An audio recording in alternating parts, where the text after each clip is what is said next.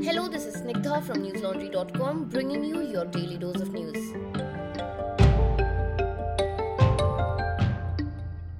Today is Saturday, the 2nd of January. Happy New Year to all of you. With more than 19,000 new infections, the number of COVID 19 cases in India has risen to 1 crore 3 lakhs in the last 24 hours. 200 fresh fatalities have been recorded, bringing the nationwide death toll to 1,49,000. The second round of dry runs for COVID 19 vaccines have begun in all states to ensure the readiness of the rollout program. The first round was conducted on December 28th and 29th in Assam, Andhra Pradesh, Punjab, and Gujarat. With more than 96,000 vaccinators trained for the process, dry runs will be conducted in 116 districts across 259 sites in the country. The process in which 25 health workers will receive dummy vaccines at each spot is meant to test the mechanisms and reveal possible gaps in the system ahead of the actual vaccination drive. In a statement regarding the vaccines, the Health Ministry said, and I quote, an important focus of the dry run will be on management of any possible adverse events following immunization. Unquote. Union Health Minister Harshvardhan meanwhile held a review meeting with officials of the Delhi government on Friday to discuss the preparations for the dry run. Stressing that adequate security arrangements were required at session sites, cold chain points, and during the vaccination transportation, the minister said that it was important to mobilize stakeholders. Cautioned by a sense of panic and urgency among people for the vaccination, the UP police have geared up to secure the vaccination storage rooms as well as provide safety during transportation of the vials. The Director General of UP Police, Hitesh Chandra Avasthi, told the Indian Express that the police is fully equipped and prepared to provide proper security at every stage, including the storage, transportation, and during the vaccination drives. Uttar Pradesh state health officials have explained that storing COVID vaccines at cold temperatures will not pose to be a problem thanks to the routine immunization programs conducted by the government where vaccines are stored between 2 degrees Celsius to 8 degrees Celsius. Moreover, since the storage centers are located in health institutions, there is 24 hours dedicated electricity along with availability of generators. According to the officials, the need of the hour was to increase the number of storage facilities. In his article for News Laundry Science Desk, Ronak Borana writes, and I quote, As we swing from needless hygiene theatre to pandemic fatigue, vaccines seem to be the most promising exit plan. But it is illusory to expect a vaccine to reinstate the pre pandemic normalcy. He further says that vaccines are more likely to succeed in clinical trials than other therapeutics. Even then, an average vaccine takes 10.71 years to develop and has only a 6% probability of entering the market. Only 1 in 5 vaccine candidates that undergo clinical trials succeed according to WHO. But this volatility is the nature of biopharmaceutical licensing. Another thing we should keep in mind is how giant pharma firms have been trying to bulldoze their way through regulations in their race to come up with a vaccine. To understand why a mild dose of skepticism is probably healthy when you're thinking about COVID vaccines, do read Ronak's complete article titled Why We Shouldn't Get Too Excited About a COVID Vaccine. You'll find the article on our website newslaundry.com. With the next round of talks between farmers and the government scheduled for January 4th, farmer unions have said that the protests will intensify if the government's response is not satisfactory. A meeting of the Samyukt Kisan Morcha, an umbrella body of around 40 farmer unions, have decided that if the government does not agree to their demands, a tractor march will be held from the protest site to the Kundli Manesar Palwal Expressway on January 6th, and a call will also be given to protests at Shahjahanpur on the Haryana Rajasthan border to move towards the national capital. After the sixth round of negotiations on Wednesday, the government and farm unions had reached some common ground to resolve the farmers' concern over rise in power tariff and penalties for stubble burning. But the two sides remained deadlocked over the main issue of repealing the three farm laws and a legal guarantee for MSP. The farmer unions have also warned that they will shut all malls and petrol pumps in Haryana if the government fails to resolve their main demand in the January 4th meeting. While speaking to the media, farmer leader Ratan Singh Randhawa said, and I quote, It is our New Year resolution that we will intensify the protest and will not stop until victory is achieved. We have received calls that there was no need to send ration with new protesters, so we are only sending men and women now. We will send around 20 more trolleys on Saturday. Unquote. He added that contrary to the government's expectations, the people will not give up on the agitation. Meanwhile, 75 year old Kashmir Singh Ladi from Rampur district in Uttar Pradesh was found dead today at the farmers' protest site on the Delhi Ghazipur border. While the police are probing the case, a note written by him has been found in which he expressed his frustration over the stalemate in negotiations with the centre. According to the Bharatiya Kisan Union, the body was found inside the toilet at the protest site, along with a note in which he had held the central government responsible for his death and had requested his grandsons to perform his final rites at the protest site itself. Apart from the government's handling, or should I say mishandling, of their concerns, the farmers at the Tikri border have one more reason to be angry with the centre. They believe that the BJP government is trying to use the good old colonial strategy of divide and rule against them. One of the farmers at Tikri told my colleague Nidhi Suresh, and I quote, They are trying to find different ways to tear us apart, but it is not going to work. Unquote. Their anger stems from the comments from sections of the media and the government on how the protest has been hijacked or infiltrated by Maoists and how there is a conflict between different factions of the farmers. But as one of the farmers put it, they are all ultimately part of the same fight. To find out more about why the farmers think that the Modi government is trying to sow the seeds of discord among them, do read Nidhi's ground report titled Divide and Rule Won't Work. Farmers at Tikri border have another reason to be angry. Dear listeners, not to boast, but News Laundry's coverage of the ongoing farmer protest has really stood out. Our reporters have been visiting the protest sites since the agitation began a month ago, bringing you ground reports based on their conversation with the agitating farmers. So, before I move on to the next news story, here is a small request for you.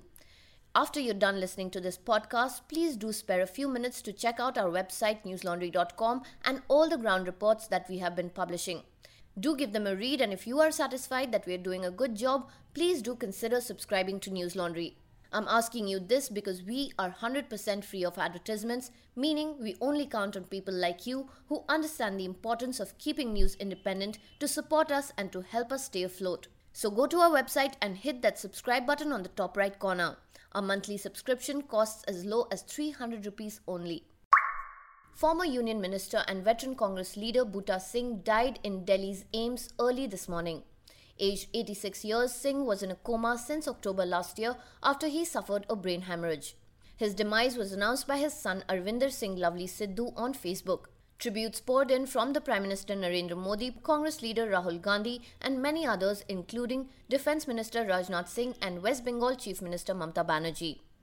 Born in pre independence India in Punjab's Jalandhar, Buta Singh joined the Congress under Jawaharlal Nehru's leadership and was close to the Gandhi family. He was first elected to the parliament in 1962. Over the years, he had served as the Home Minister in the Rajiv Gandhi government from 1986 to 1989 and also as the National President of the Scheduled Caste Commission. He also served as the Governor for West Bengal and Bihar and was a Union Minister for Agriculture, Railways, Commerce and Sports, among other departments. With the West Bengal Assembly elections just months away, the political fight between the governing Trinamool Congress and the BJP seems to be intensifying. And now that the left front has joined forces with the Congress, Bengal will have a triangular contest.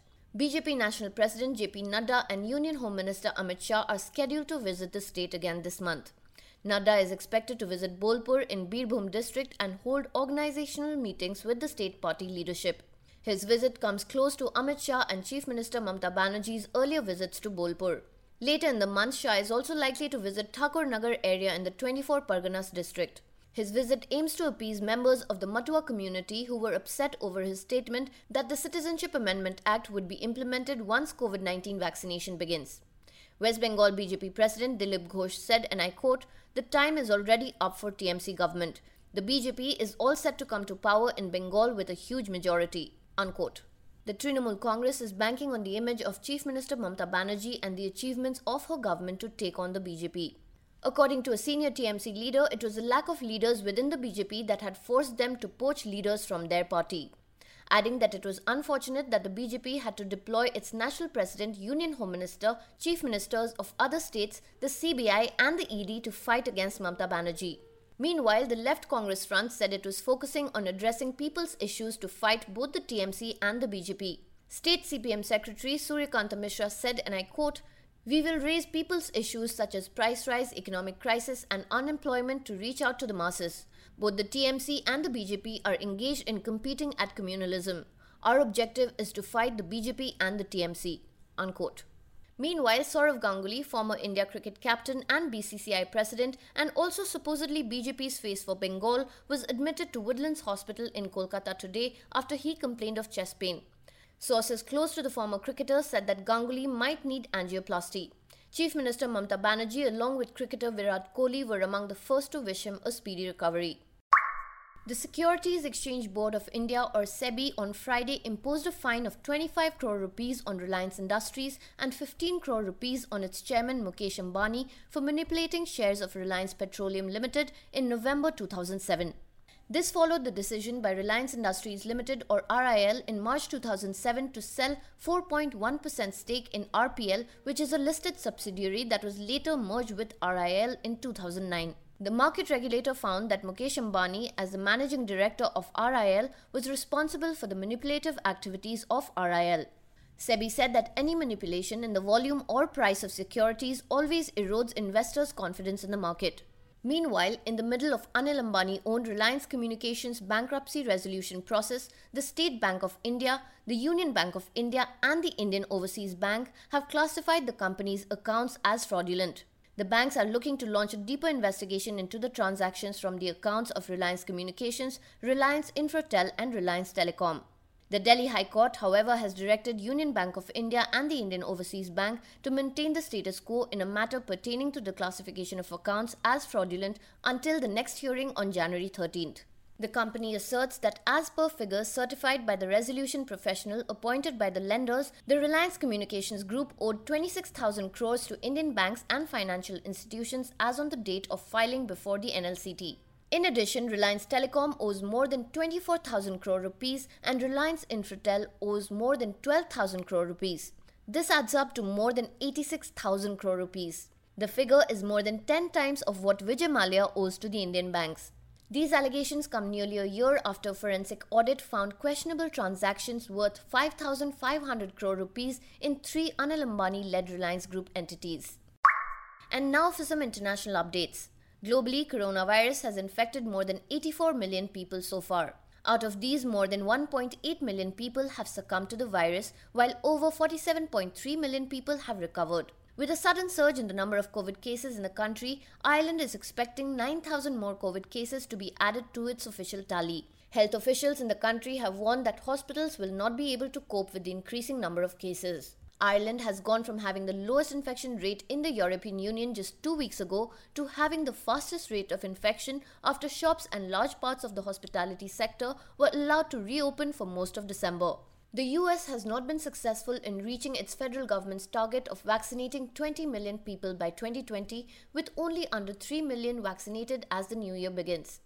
More than 10,000 people have died in the US in the last three days of 2020 alone, bringing the national death toll close to 350,000. With a rapid increase in the number of cases, vaccines are the big hope for fighting the outbreak. But the vaccine distribution system in the United States is being routinely described as chaos, with criticism that inept officials are botching up efforts. Experts have also warned that hundreds of thousands of more deaths are possible if the prevention process does not take place soon. At least 26 residents of a Belgian retirement home have died since a visit by a volunteer dressed as Santa who has since tested positive for COVID 19. Photographs of the event emerged revealing that the residents had not been wearing masks during the visit. The event has prompted the local municipality to criticize the completely irresponsible management that organized the festive visit, although the cause of infection is not yet certain. That's all for today. Have a great day or a good night, depending on where you're listening from. See you tomorrow. All the News Laundry podcasts are available on Stitcher, iTunes, and any other podcast platform. Please subscribe to News Laundry. Help us keep news independent. To catch all our podcasts on news, pop culture, current affairs, and sport, visit newslaundry.com. Follow us on Facebook, Twitter, and Instagram, and subscribe to our YouTube channel.